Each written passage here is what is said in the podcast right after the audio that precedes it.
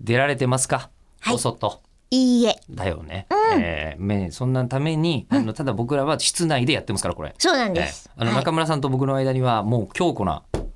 面会のような、こう穴を開け俺やってて、ないんだよ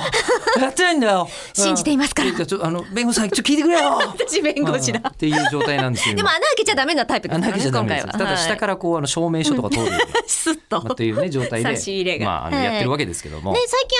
あのーラジオ局だったりとかそうですねはこういう風な形でやってますよって本当いにう情報が出ているそれを今回我々口を開くでも、そうなんですよ、はいもう各番組漏れなく面会ごっこやってるんで我々もそこに やっぱそうですやるよそりいやゃあのふざ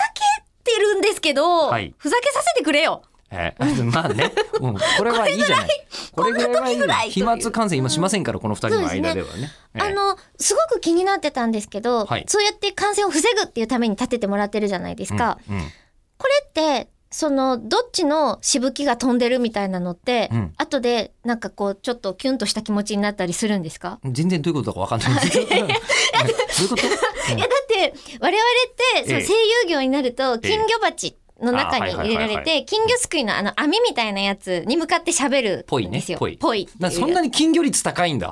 アフレコスタジオって 我々は金魚鉢の中に入っている状況で、で、その金魚ぽいで、ポイに向かってねうんはい、喋ってるんですけど、基本的に、そうするとガラスの感覚ってないので、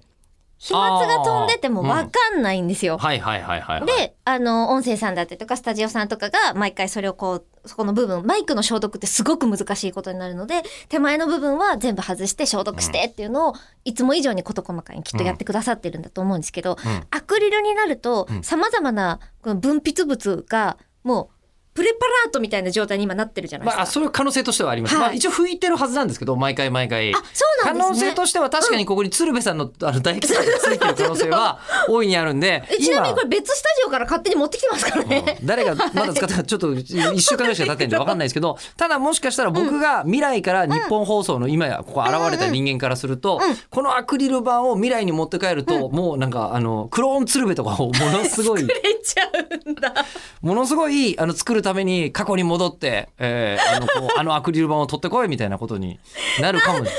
体みたいなことに今なってますもんね。なってる可能性ある、だからこれは今もうもしかしたらこうあのえっ、とエリコさんのクローンとかを将来作ろうと思ったらめちゃくちゃ持っていける状態にこのアクリル板がなってるかもしれないんですよだから、それを思うと、うんあの自分でちゃんと「すいません」ってこう拭いて帰らなきまゃあそれなはそれで拭いて帰っていただいてもいいんですけすど。ごい思ってます。ねえ、えりこさん、これでまた3分が過ぎてしまうと、せっかく4月の11日に、えー僕らがやろうとしていることについての話ができないんですが、一応、あの、吉田久典とか、あの、口を開くの、ツイッター見ててください。反省丸